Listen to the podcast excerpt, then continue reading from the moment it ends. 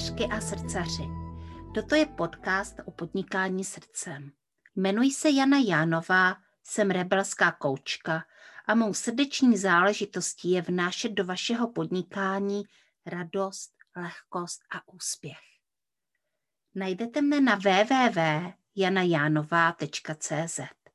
A teď se nechte inspirovat.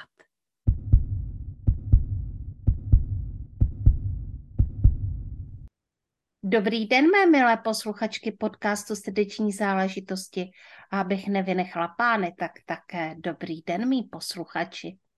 Je tady další díl Srdečních záležitostí a s ním další host, který nám bude dneska vykládat o psychosomatice. A abych to nepopletla, ona je to žena a jmenuje se Líba Vaňková a je to člověk, který nás provází na cestě sebeuzdravení a zabývá se psychosomatikou. Je to průvodkyně na cestě ke svému zdraví. Ahoj, Líbo. Ahoj, Jani, já moc děkuji za pozvání a zdravím jak tebe, tak všechny posluchače, posluchačky. Já prozradím, že se nevidíme a neslyšíme poprvé, protože Líba vlastně je absolventkou mého webináře a brzy pro vás chystá podcast o psychosomatice, takže se vlastně stane mou kolegyní a já se na to moc a moc těším. A teďka se budeme vykládat ten příběh, protože nás zajímá, kde to začalo, nás zajímá vlastně ta touha zatím jít a něco dělat a dělat to, i když to třeba nejde úplně jednoduše. Překonávat překážky, překonávat vlastně nesnáze, které nám život přináší, ale zároveň cítit tu svoji srdeční záležitost. Tak Liby, jak to u tebe začalo? To je hodně zajímavá otázka a já vlastně možná nedokážu úplně přesně vystopovat ten moment, ale každopádně už od nějakých, nevím, zhruba 25 let se ukázalo, že mám nějaký dar, takový ten dar v rukách, dar toho léčení, nějaký energetický podpory. Takže jsem šla nejdřív touhletou cestou, potom jsem cítila potřebu to nějak jako zoficializovat. To znamená, že jsem si udělala masérský kurz a pořád jsem tak jako při zaměstnání jsem tohleto rozvíjela. Pak se mi začalo zdát, že ale když těm lidem pomáhám tímhletím způsobem, to znamená masíruju, a pomáhám jim uzdravit tou energií, kterou jsem dokázala předávat, takže to jakoby trošku někde pořád drhne, že byla tam trochu z mojí strany taková frustrace, že ty lidi třeba se stejným problémem zase za půl roku přijdou, anebo za rok, anebo přijdou za 2 roky s něčím zase úplně jiným. A pořád se to tak jako, já jsem idealista, takže já jsem chtěla prostě jasný uzdravení prostě na všech úrovních, na věky věku. A ono to furt nebylo. Takže jsem začala studovat potom homeopatii, protože jsem v tom viděla jako velmi ucelený komplex a do dneška vlastně velmi, jako si vážím těch lidí, kteří tu homeopatii dělají, protože je to fakt velmi komplexní, vyžaduje to ohromné množství studia celoživotního a já jsem se jí věnovala 5 let, potom možná zhruba 3 roky jsem jí dělala, ale pro mě to možná bylo až moc jakoby složitě pojatý systém. Takže zase jsem tam úplně jako nenašla to, co jsem potřebovala. Možná, že kdybych dneska začala znovu studovat homeopatii a znovu se tím zabývat, tak už bych se na to dívala jinak a už bych si k tomu našla jiný svůj přístup. Ale tehdy prostě mě zahltila to obrovské množství těch informací, které tam jsou. No a potom, to už se dostáváme jako zhruba do nějakého období, třeba 8 let zpátky, tak ke mně začaly pronikat daleko víc ty příběhy lidí, kteří ke mně chodili, protože já jsem pořád pokračovala s tím, že jsem pomáhala lidem s různýma jejich zdravotníma problémama a začala jsem si všímat těch příběhů, kterými vlastně vyprávěli spontánně. A přes tyhle ty příběhy jsem si to začala spojovat, co zatím asi tak může být. Teď mě úplně mrazí, protože fakt v té době bylo tam takový to kouzlo nechtěného. Já jsem to nechtěla poslouchat, ty příběhy, ale prostě oni chodili. A takže se to začalo skládat a já jsem se té psychosomatice potom začala věnovat víc. A potom vlastně taková schoda různých okolností nastala, to znamená, že zaměstnání, ve kterém jsem byla, tak ta firma úplně vlastně zkrachovala, skončila velmi takovým dramatickým způsobem. A já jsem si říkala, já si neumím teď v tuhletu chvíli představit, že zase jdu na nějaký pohovor. A zase prostě, já nechci nikoho přesvědčovat, prostě, že já jsem pro vás ta pravá a nikoho jiného už nehledejte, už prostě neměla jsem na to ani energii, byla jsem hodně vyčerpaná, protože jsem vlastně furt jela tu práci a k tomu ty svoje věci. Tak jsem tehdy jako využila toho, že můj partner mě ujistil, že prostě nemusím jít do práce, že si mám dát ten čas a začít prostě se trošku jako sbírat a dát vlastně si ten prostor, abych mohla najít to, co opravdu chci dělat. Takže to jsem po chvíli zdráhání a takových, jako to ne, tak jsem to nakonec s velkou vděčností přijala a začala jsem si skládat takový jakoby svůj koncept, jak by to všechno mělo vypadat. Začala jsem daleko víc i tu psychosomatiku studovat, což vlastně v reálném životě je možný jedině nějakým samostudiem. Ono se moc jako nedozvíš zrovna o psychosomatice někde, jakože bys to studovala možná na lékařské fakultě, ale to zase bude takovej směr, který asi by mě nezajímal, nehledě na to, že k tomu nemám přístup. No a tím se to začalo všechno tak nějak skládat, potom to všechno urychlil samozřejmě covid ještě, protože tím pádem úplně skončilo to moje, jakoby ten můj fyzický kontakt s lidma a bylo to nejenom covidem, ale tím, že já jsem tím fyzickým kontaktem byla nesmírně unavená. A začala jsem zjišťovat, že asi něco nedělám dobře v tomhle směru, myslím tím pro sebe, jo, že prostě najednou jsem zjistila, že jsem ve stavu veliký únavy. Mm-hmm. Takže pro mě potom přišlo veliký odlehčení, když jsem zjistila, že to můžu dělat online, velmi mi to sedlo, navíc pro mě jako introverta je to úplně skvělý a třeba právě tvorba online kurzu, který dělám o psychosomatice, je pro mě ohromná radost, a protože si to dělám tady doma a nikdo k toho není a já to potom, až když je to hotový a jsem s tím spokojená, tak to prostě vypustím ven k těm ženám a to je prostě to, co mě vyhovuje a co mě naopak tu energii dodává místo toho, abych z toho byla unavená. Mm-hmm. Mě tam zaujala tady tahle věc, o které mluvíš, a vlastně tam přišla dvakrát. Ty mluvíš o tom, že jsi byla vlastně vyhořela, že vlastně v práci jsi byla z toho hrozně unavená a následně zajímavý, že vlastně i z fyzického kontaktu s lidma, ačkoliv prostě člověk ten dar má, že jo, a přesto ho to vyčerpává. A ta frustrace a to vyčerpání vždycky vlastně znamením něčeho, že není to správně. A je to zajímavé, jak vlastně nás to vede skrze tu frustraci a skrze to vyčerpání.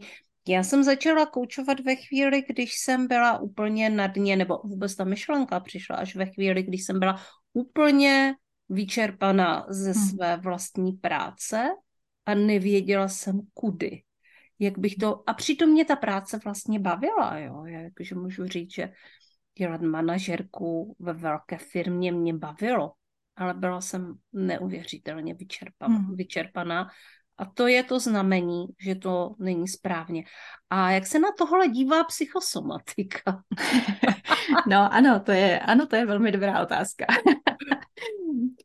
Jo, všechno, co vlastně v psychosomatice řešíme, tak se týká toho, že někde jdeme přes svůj limit, že prostě překračujeme svoje hranice anebo necháváme ostatní, aby je překračovali. A takže tohleto je a taková ta velká únava a zahlcení a přepracování, vyhoření, často se projeví třeba bolestma hlavy. A nebo tím, že najednou jakoby stuhneme, že svaly odmítají fungovat, případně se nám stávají nějaký úrazy a podobně. A když na to neslyšíme, tak se to potom třeba může propisovat hlouběji do nějakých našich vnitřních orgánů. Ale hodně často to je fakt jako bolesti hlavy, migrény nebo různý neurologické onemocnění. Ve většině případů mají v tom pozadí to, že jsme šli jakoby přes, že jsme nevnímali dlouhodobě svoji únavu a pořád jsme si před sebe stavěli takový ty cíle a ty závazky a vytvářeli jsme si takový jakoby dojem, že je musíme splnit, abychom někomu vyhověli a podobně. A z tohohle toho přicházejí potom různý potíže. Super, no a ty jsi vlastně začala pracovat v onlineu a co je vlastně to, čím jsi v tom onlineu začala? Jo? Co je jako vlastně ten začátek té online práce? A já třeba, když jsem přišla do onlineu, tak jsem překlopila svoje offline podnikání do online podnikání, takže jsem začala skutečně prodávat ten čas jeden na jednoho, postupně jsem zdražovala a byla jsem schopna si právě udělat úplně to samé, co jsem si udělala v té práci, prostě naprosto vybukovat svůj čas. Takže taky se ukázalo, že tudy cesta úplně nevede. Co si vlastně, čím si začala ty? Jo, no, tohle je docela zajímavý, protože já jsem si to dlouhou dobu neuměla představit, jak bych to vlastně jako do toho online měla překlopit. Ale vlastně já už jsem do toho šla s tím, že bych opravdu chtěla dělat nějaký online kurz. A až vlastně při tomhletom se mi začalo tak jako k tomu profilovat, že ale můžu dělat i ty konzultace online, že když už teda opravdu jsem to moje takový jako ten můj léčitelský dar, když už jsem ho dala trošku do pozadí a začala jsem víc pracovat s tou psychosomatikou, že jsem dala opravdu větší zodpovědnost tomu člověku, se kterým pracuju, nebo prostě předala jsem tu zodpovědnost, protože je to jeho zodpovědnost za jeho zdraví. Tak vlastně tohle to mi umožnilo jít do toho online, protože z těch konzultací, nebo z toho, jak já jsem pracovala, se víc stala konzultace, ne nějaké léčení nebo něco. A přestože to pořád je propojený, protože já třeba ta konzultace u mě vypadá tak, že já se s tím člověkem nejdřív povídám, hledáme ty témata, kde vlastně to jakoby drhne, to znamená, že on přijde s tím, že ho, já nevím, bolí něco, já mu řeknu ty témata, které se k tomu vztahují, k tomu danému problému a už sleduju vlastně tu odezvu. Jednak tu verbální nebo i neverbální, ale jednak i tu energetickou, kde to vlastně jakoby, kde se to ozývá ten problém ve skutečnosti. No a po těchto tématech potom jdeme do větší a větší hloubky. A v druhé půlce potom dělám takovou jako individuální meditaci, kdy toho člověka provedu tím, aby si z těch svých zranění mohl vzít zpátky tu svoji sílu. A vždycky to je jako opravdu, já na začátku vlastně nevím, kudy se ta meditace bude ubírat. Je to i pro mě vždycky takový velký dobrodružství. A ku podivu jsem zjistila, to je to, k čemu se chci dostat, jsem to vzala trošku víc ze široka. Ku podivu jsem zjistila, že i to energetické propojení s tím člověkem mě jde na dálku líp. A bylo to pro mě velký překvapení, protože jsem si říkala, jak je tohleto možný. Dokonce jsem si při té příležitosti vzpomněla tehdy, že jsem o tom slyšela mluvit nějakou ženu, která se zabývala něčím, nějakou prací s energií. A ona tehdy říkala, že jí ruší to fyzické tělo toho člověka, že to radši dělá na dálku. A já jsem si říkala, to je zvláštní, jak to, že jí to ruší, jako když... Jak to prostě, jde o to tělo. No a zjistila jsem, že to mám ale úplně stejně, když jsem si to potom mohla vyzkoušet, že já jsem dospěla k tomu, že nás možná ruší takový to jako emoční tělo, že, nebo neruší, ale možná to třeba na mě víc působí, než když toho člověka nemám přímo jako bezprostředně u sebe. Mm-hmm. Takže je to velmi zvláštní, no. Tak šla jsem do toho teda s tím, že chci rovnou dělat online kurzy, že bych ráda pracovala s nějakým větším množstvím žen, ale vlastně teď je to tak, že jednak ty online kurzy mám a jednak ale pracuji i individuálně, protože mě to baví mě ta detektivka toho, že se dostáváme k těm příčinám a jednak bych z toho jakoby vypadla. Mám pocit, že potřebuju být v kontaktu s těma tématama, potřebuju vědět, co vlastně teď zrovna ty lidi řeší, protože ono to často i přichází v takových vlnách, že teď třeba, já nevím, když byl přelom zimy, jara, tak všichni kašlali, ke mně chodili všichni, že mají třeba 2 měsíce, že mají problémy s průduškama a podobně, a nemůžu se toho zbavit. Jo, pak zase pojede nějaká jiná vlnka, něčeho jiného, nějakých jiných problémů, ale často se to stává, že tohleto se je to opakuje. Takové kola kolektivní, takže jsou tady takové jako kdyby vlny, že vlastně když si vezmeme, že tady byla obrovská vlna covidu, že i to byla nějaká příčina. Dokážeš mluvit o tomhle. Tohleto je hodně zajímavý a já jsem přesvědčená, že tak opravdu funguje, že v tom kolektivním vědomí je nějaký téma, který se velmi hlásí o pozornost. A jako takhle můžeme trošku asi odhlédnout od covidu jako takového, protože je to, já ho nepovažuji za nemoc, která by přirozeně sem nějak přišla. Ano. Takže trochu se to jakoby vymyká tomu psychosomatickému pohledu, ale přesto je to teda nemoc, která se projevuje, dejme tomu, dýchacíma potížema, má velkou souvislost s plícema, s dýchacíma cestama. A témata plic jsou témata svobody, úplně jako nejvíc, prostě je tam téma svobody. A taky toho, že já tady můžu žít tak volně, ta energie ke mně proudí tak volně, jak já dýchám. Prostě takhle přirozeně bychom měli žít, tak jak dýcháme, tak prostě takhle by měl plynout náš život a víme, že to tak jako z mnoha různých důvodů není. A takže téma svobody, nesvobody, ale taky téma plic je téma zrady. Takový jako zrady od někoho, za koho my bychom prostě dýchali, a za koho bychom dali ruku do ohně. A on potom najednou otočí úplně, jak kdyby nám vrazil kudlu dozad prostě. Takže i takovýhle témata jsou za těmi tématy plic, ale tady jako fakt silně vnímám tu svobodu. Že prostě něco není v pořádku s naší svobodou.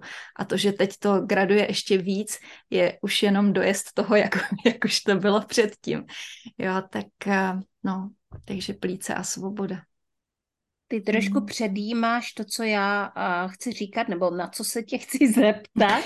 Takže vlastně já jsem se chtěla zeptat, a teďka to možná bude trošku jinak, s čím se nejvíc setkáváš v té své praxi, s čím lidé úplně nejvíc chodí. A ty jsi říkala, že to jde ve vlnách, tak dobře, pojďme si popovídat klidně o těch vlnách, které ty vlny přichází třeba opakovaně. Hodně často, tak já jako v 90% moje klientky jsou ženy, takže pracuju se ženama a tam jsou velmi častý témata ženských orgánů, různý, takový ty, hlavně ke mně se většinou dostanou ty lidi, kteří už nevědí, co by, prostě už, nebo ne co by, ale už nevědí co, už nevědí, jak si pomoct, protože prostě už vyzkoušeli všechno možné. Takže často to jsou takový ty jako nekonečný různý infekce, záněty gynekologický anebo různý kvasinkový nebo mykózy, tyhle ty věci. Chodí často s tím, že třeba nemůžou otěhotnět, jo? Nebo jsou tam nějaký takovýhle jako věci. Takže ty gynekologické témata, ty jsou asi ta jedna velká skupina, která je taková jako setrvalá, že s tím pracuju opravdu velmi často. A možná, že klidně k tomu rovnou můžu říct, že třeba u těch kvasinkových infekcí, které jsou prostě, to je takový téma, o kterém nikdo nechce moc jako mluvit, ale prostě je tady a mnoho žen ho řeší. A u tohohle já vždycky říkám, že je dobrý si představit obecně ty kvasinky, v jakém prostředí žijou, nebo taky ty houby, že je to prostě v prostředí, který je takový jako ne úplně pěkný, ukládají se tam ty tlející věci, jo, a takhle to můžeme vztáhnout na ty naše emoce, na to, co jsme všechno nepropustili, co si v sobě tak jako trošku si to blátíčko a takovej ten sajrajtík emoční, my si to v sobě necháváme, trochu si to jako pěstujeme, protože někdy taky od toho vlastně odvozujeme svoji hodnotu. Mm-hmm. A jo, z těch našich zranění a z těchto těch všech věcí my v tom vidíme to, že tohle to jsme my. A nevidíme sami sebe, jaký by to bylo, kdyby jsme to všechno konečně vymetli ven, všechno to propustili a už jako to nechali bejt. Takže často to vyrůstá právě z nějakých našich zranění. Třeba ty kvasinkové infekce mají velmi velký vztah k autoritám, když máme problémy s autoritama. Mužskýma autoritama teda především, anebo s osobama, který mají silnou mužskou energii. Ona to může být i maminka typu generál, jo, a je to pořád mužská energie, přestože je to žena. Takže velký téma autorit, takového jakoby potlačení naší sebehodnoty a ponížení, velký téma těchto kvasinkových infekcí je ponížení. Mm-hmm. Takže to je jako setrvalá linka a jako tohle to řeším velmi často s klientkami, že prostě nějaká forma infekcí, nějaká forma zánětů, který se prostě neustále několik let se to prostě vrací a není možné se toho zbavit. Takže tam pracujeme s takovýhlema tématama, samozřejmě s různýma zraněníma ze strany mužů a podobně, ale velmi často jsou to i naše jako takový ty dětský zranění. Takže tohle to tam je. Potom často to bývají témata třeba bolestí, dlouhodobý bolesti kloubů, anebo takový ty věci, jako kdy něco na těle někde bolí, nebo často záda, třeba páteř. To je taky jedno z těch věčných témat, protože to trápí spoustu lidí. Takže tam zase řešíme na úrovni toho pohybového systému, co tam vlastně jakoby to znamená, kde jsme se třeba odchýlili z naší životní cesty, to platí hodně u nohou, anebo proč běžíme po té životní cestě, aniž bychom si uvědomili, že ona třeba vůbec není naše, že nám ji prostě nalajnoval někdo jiný a my potom běžíme celý život. A to tělo už nemůže, protože vlastně vůbec nikdy tam nechtělo jít v uvozovkách. Mm-hmm. To je možná zrovna. Zrovna i moje téma teďka shodou okolností, protože já jsem vlastně mám za sebou dva úrazy, ten jeden byl takovej jako velmi, já teďka v každém podcastu o tom mluvím, jo, no, výborně, tak jsem s tím, protože vždycky to nějakým způsobem jako vyjde na povrch, jo, já teďka mám za sebou 6 týdnů, kdy jsem se nemohla ani hnout, protože jsem měla nohu v ortéze a už teda konečně mám chodící ortézu a začínám se hýbat, chodím na rehabilitace už a ji řídím, tak jsem velmi, velmi šťastná. Ale co tomu předcházelo? Předcházelo tomu to, že jsem jela jsem za jednou svojí známou, která mi měla dělat kranio a šla jsem na to kranio a ona to tehdy dělala u sebe doma. Doma mají prostě velký schody, takový jako, a ještě mě říkala, že ty schody prostě pozor na to, oni kloužou a já jsem taky jako schopná cokoliv si, jako, kde mi přijde ta myšlenka, tak jako hodně rychleji realizovat, takže jsem se trošku zasmála před těma schodama, protože mě napadlo, že bych z nich mohla spadnout, i když jako proč by to tak mělo být. Nestává se mi to úplně běžně, že padám ze schodu. A teďka mě došla ještě jedna věc, mě došla úplně z dětství. Tak jsem na konci těch schodů úplně jako prostě uklouzla, fakt jsem si jako jela jsem tím nártem po těch schodech, fakt jsem si ho strašně zhmoždila, nebyla tam žádná zlomenina, ale prostě dlouho jsem se tam válela bolestí na zemi a pak jsem ho nosila jakoby obvázaný a tak. Naštěstí to nebylo na lékaře, dobrý.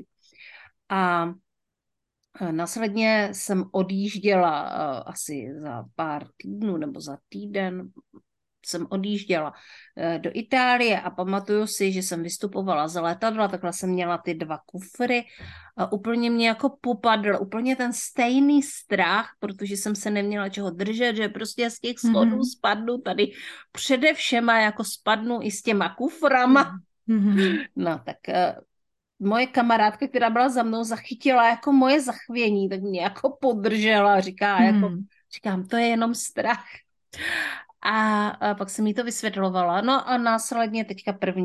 ledna jsem, ano, snažila jsem se překonat sama sebe a vlezla jsem z veliké jako radosti z krásného počasí a z toho, že se můžu hýbat.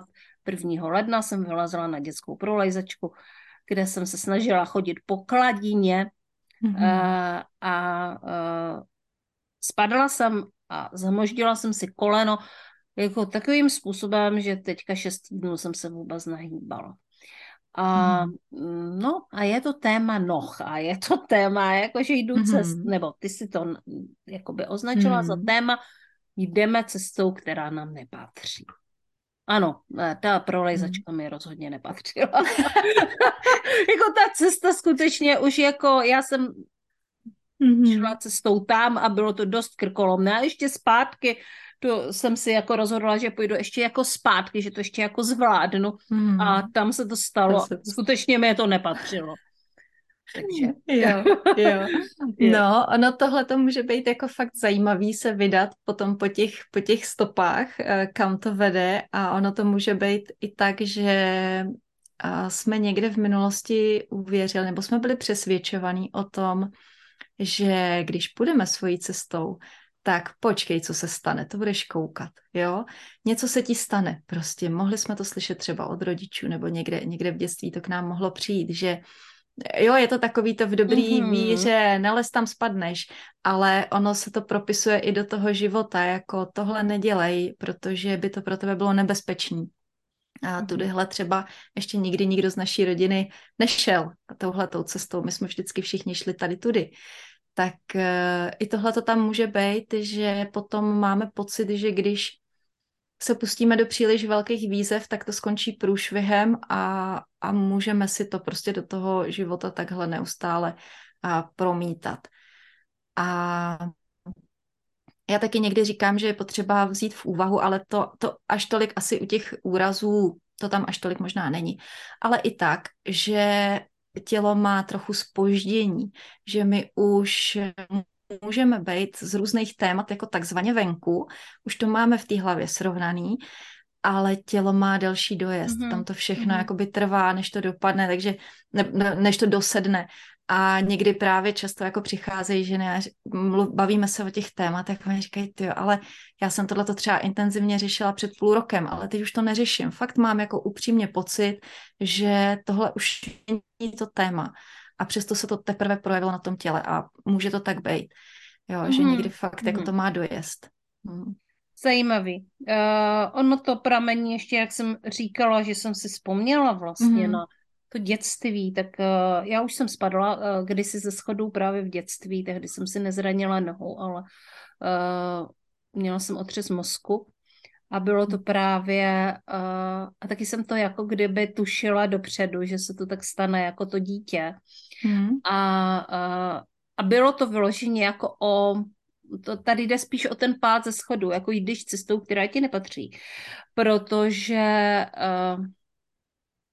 tehdy jsem se učila lyžovat a fakt mě to jako hodně nešlo a hrozně jsem to nechtěla dělat. Fakt jsem se bála a fakt to bylo z takového toho, jakože můj tatínek velmi dobře lyžoval a snažil se to naučit své děti.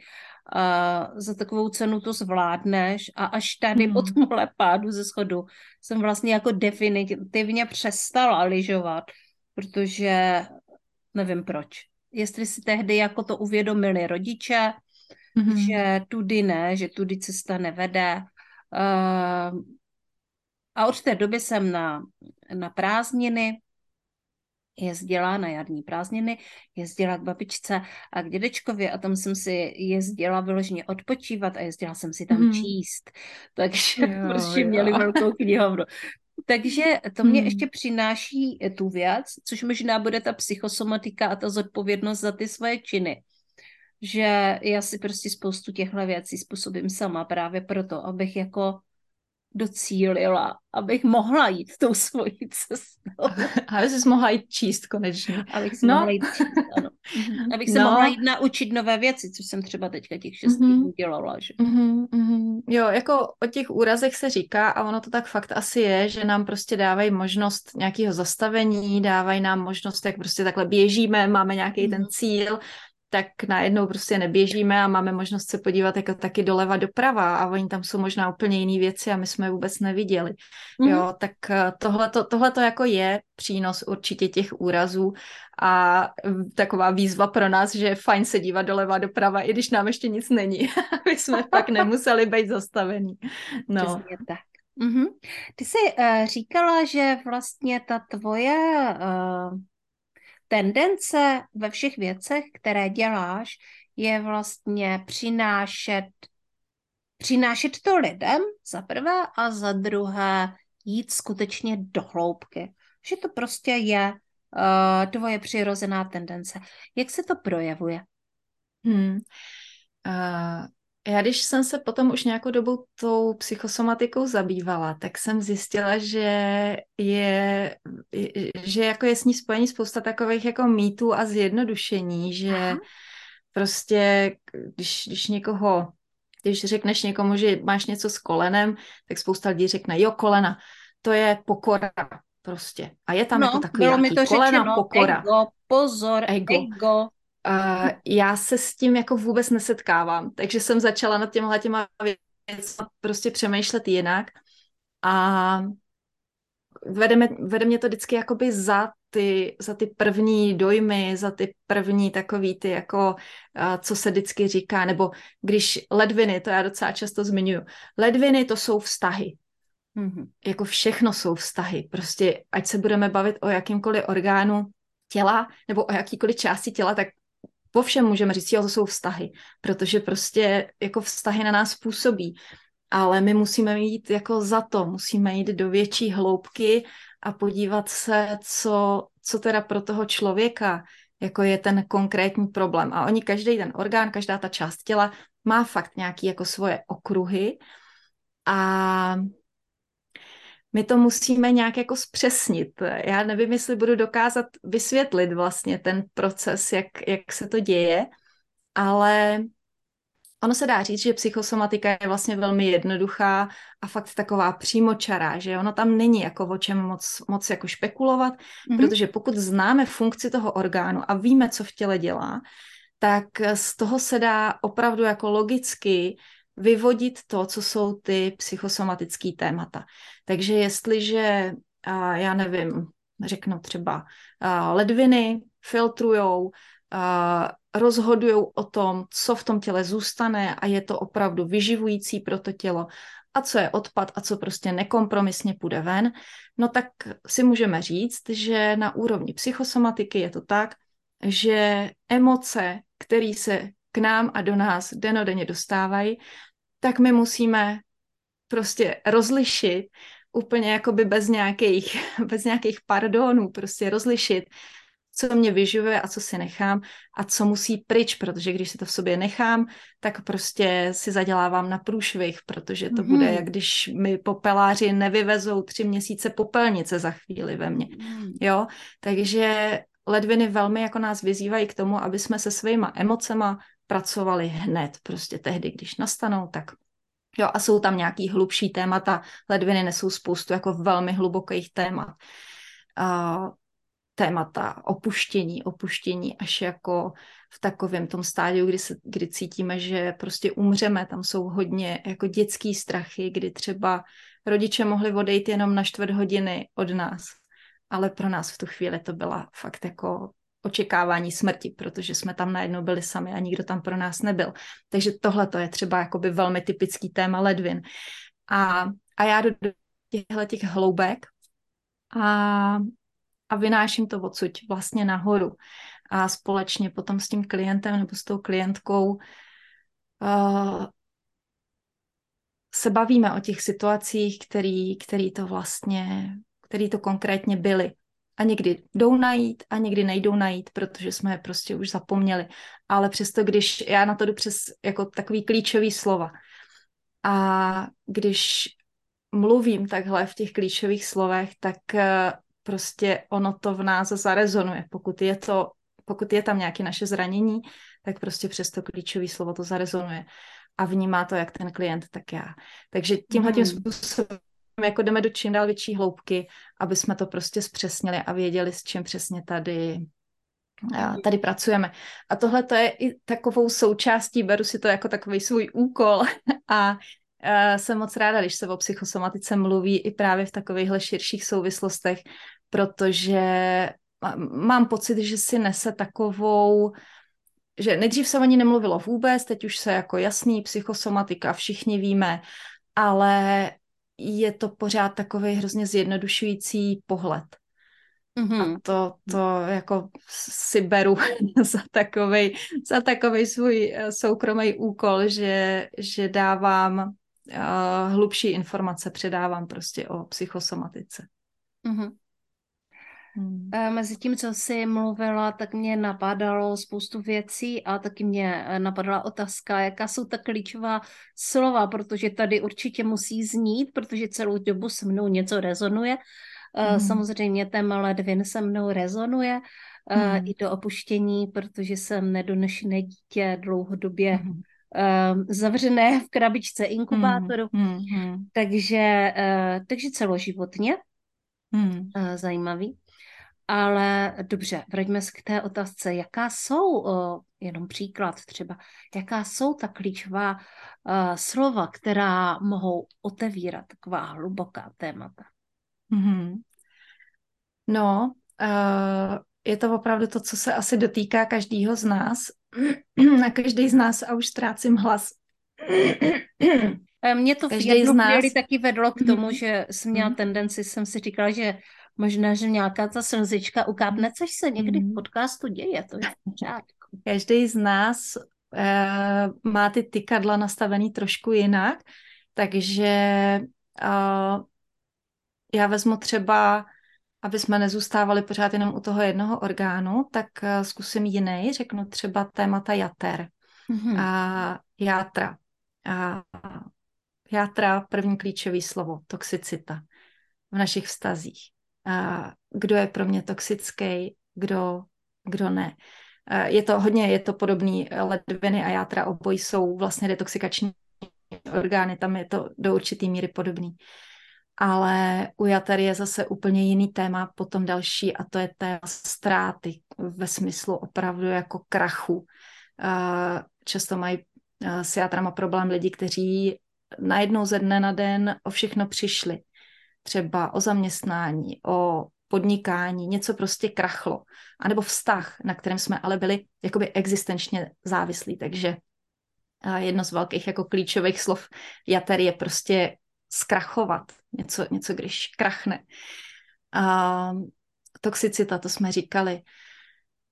Játra mají třeba ještě témata jakoby nespolupráce. Když já se snažím s někým spolupracovat a tam to prostě nějak jako nefunguje. Spolupráce vůbec je celý téma celého vlastně toho trávicího systému, všech orgánů, který se podílejí na trávení, tak je tam téma spolupráce a každý ten orgán má trošku jinou spolupráci v jiném jakoby slova smyslu. Takže tohleto tam je, u jater je to opravdu jako téma nějakého hmotného zabezpečení, jestli jsem prostě zabezpečená, souvisí to i s tím krachem, je tam prostě to téma ztráty, buď mám nebo nemám. Takže takovýhle věci, nebo třeba Přemýšlím, co bych tak ještě mohla říct. Téma krve, když někdo má problémy s krví, anebo třeba i ženy, menstruace příliš silná, menstruace příliš bolestivá, nebo já nevím co, tak téma naší krve je téma naší životní energie. Takže kde dáváme tak moc, až z toho prostě vykrvácíme. Jo, kde... Kdo nám jako takový blbý, ale kdo nám prostě pije krev, jo, kdo nám odsává tu naší sílu, kde ji necháváme, a on to ani nemusí nikdo dělat vědomě, my to často prostě děláme, protože jako ženy máme to srdce takový jako otevřený a jsme nastavený na to dávání, takže prostě necháváme tu životní energii takhle, jo, vemte si, ještě ty si taky vem a tobě ještě tady ještě kousíček zbylo, tak si vem, já už moc nemám, ale ještě si vem. Jo, takže krev a životní energie, když má někdo problémy, různý takový ty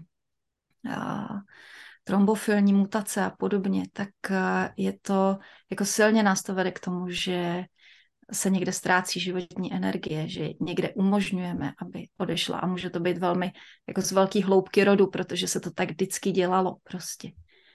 Mm-hmm. No. Mm-hmm. Mm-hmm. Takže jasný. Takhle, mně se obecně o těch klíčových slovech vlastně, nebo se mi v těch klíčových slovech špatně mluví, protože asi zjišťuju teď, že potřebuju mít ten konkrétní, už jako jet tu konkrétní linku s tím jasný. Člověkem. Je to zajímavý. Mm-hmm. No. Určitě. Hele, super, pojďme se teďka podívat. Já chci otevřít to další téma, o kterém jsme mluvili, a to je téma kongresu. Ano.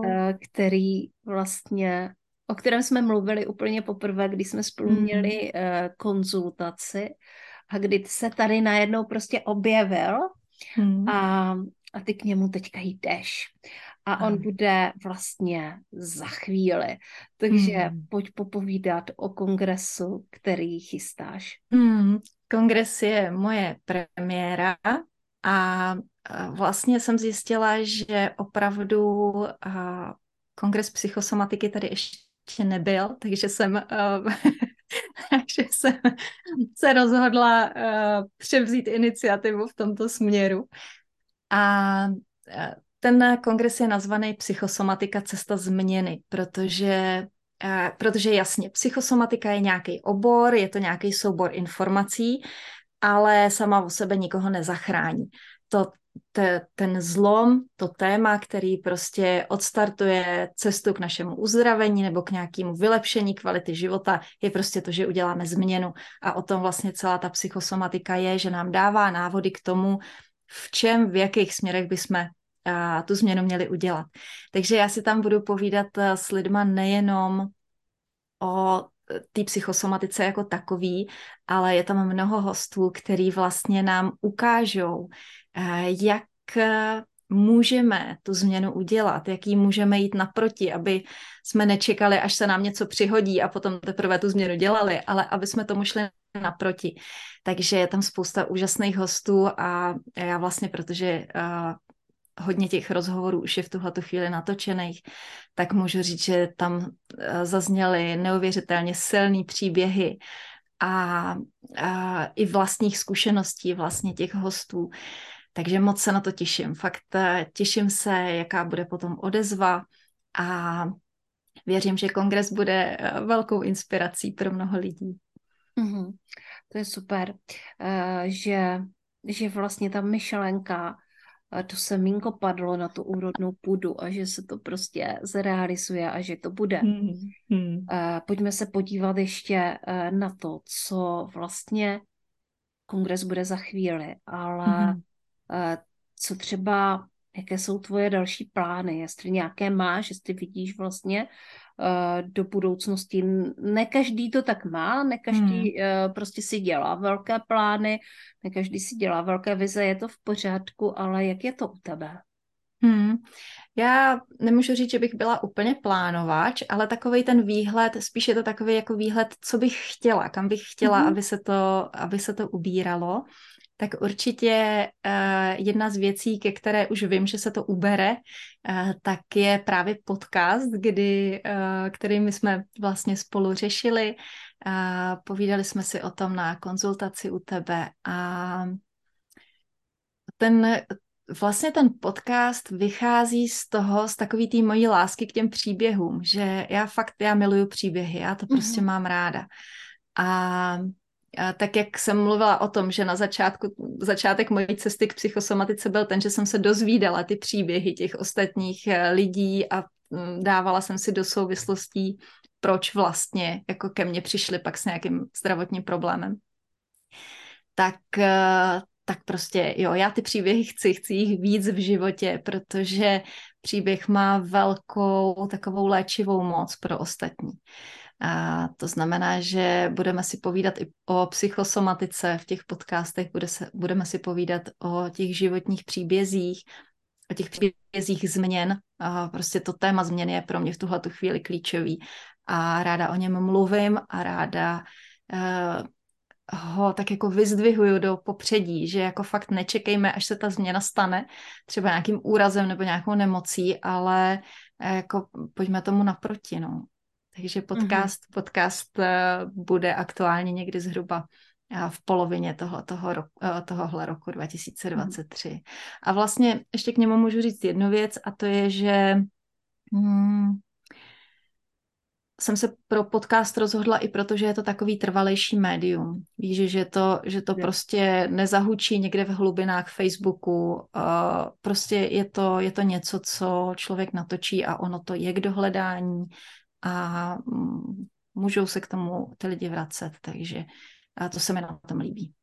Můžu jenom potvrdit, protože podcast natáčím už 3 roky a je to úplně jiný, než vysílat živě třeba na Facebooku nebo na Instagramu. Je to prostě, není to tak rychlý, je to pomalejší, to rozhodně. Je to pro lidi, kteří nemění neustále prostě třeba svoje zaměření. Mm-hmm. Někdo se v tom může cítit dobře, já proti tomu nic nemám. Nakonec prostě mám i svoje klientky, které tímhle způsobem fungují a je jim v tom dobře. A já jsem to jakoby dlouho nedokázala pochopit, že vlastně mohou tak rychle prostě měnit a že se jim to daří, protože jsem spíš člověk, který má tendence jako prostě jít krok za krokem a budovat to a tady si vybudovat kousek jakoby v uvozovkách jistoty a tady. A ten podcast je pro mě taková stálice, která je neustále vidět a vlastně tím, jak se dělá periodicky, konstantně, tak vlastně neustále roste. Tam jsou určitý skoky, kdy to vyrostlo víc, nebo kdy to třeba šlo trochu do prdele. To určitě taky. Ale prostě já jsem to neopustila. A takhle se pozná ta skutečná srdeční záležitost. A ta láska k těm příběhům, to mě jako zdvihlo ve mně tu energii, protože já ji mám taky, že jo. Proto to dělám, protože miluju ty příběhy, miluju vaše příběhy. Ať jsou vlastně jako jakékoliv. A miluju na tom to hledat v tom vlastně to, co asi ty miluješ na psychosomatice a příbězích psychosomatiky. Prostě hledat v tom ty souvislosti a hledat v tom to třeba poučení pro druhé a hlavně každý má trošku jiný ty klíčové slova, o kterých jsme tady mluvili. Takže zarezonuje něco jiného a s posloucháním cizích podcastů přichází prostě myšlenky pro mě. Přichází inspirace, která někdy přichází s tím příběhem a nebo to prostě jenom brnkne a je to tady. A to si myslím, že se děje a i ohledně toho zdraví. A že to může fungovat hodně podobně a že to může být právě proto jako velikánskou inspirací. Tak. Jo, já se na to těším. Já se na to taky moc těším. A Liby, kde tě naši posluchači, naše posluchačky najdou? Určitě na stránkách na webu www.schopnost-samoléčení.cz a tam najdete vlastně informace o mně, o konzultacích, o kurzech. Takže tam můžete mrknout a potom asi největší část mojí tvorby, co se týče těch předávaných informací, je v tuhletu chvíli ve facebookové skupině Psychosomatika a cesta samoléčení pro ženy. Tam teda je to opravdu pro ženy, ale tam mám opravdu nejvíc informací i o příčinách nemocí všech možných. Mm-hmm. Že tam je možné zapátrat. A vlastně za měsíc, teďka to natáčíme trošku jindy, ale bude se to vysílat a za měsíc od vysílání bude kongres.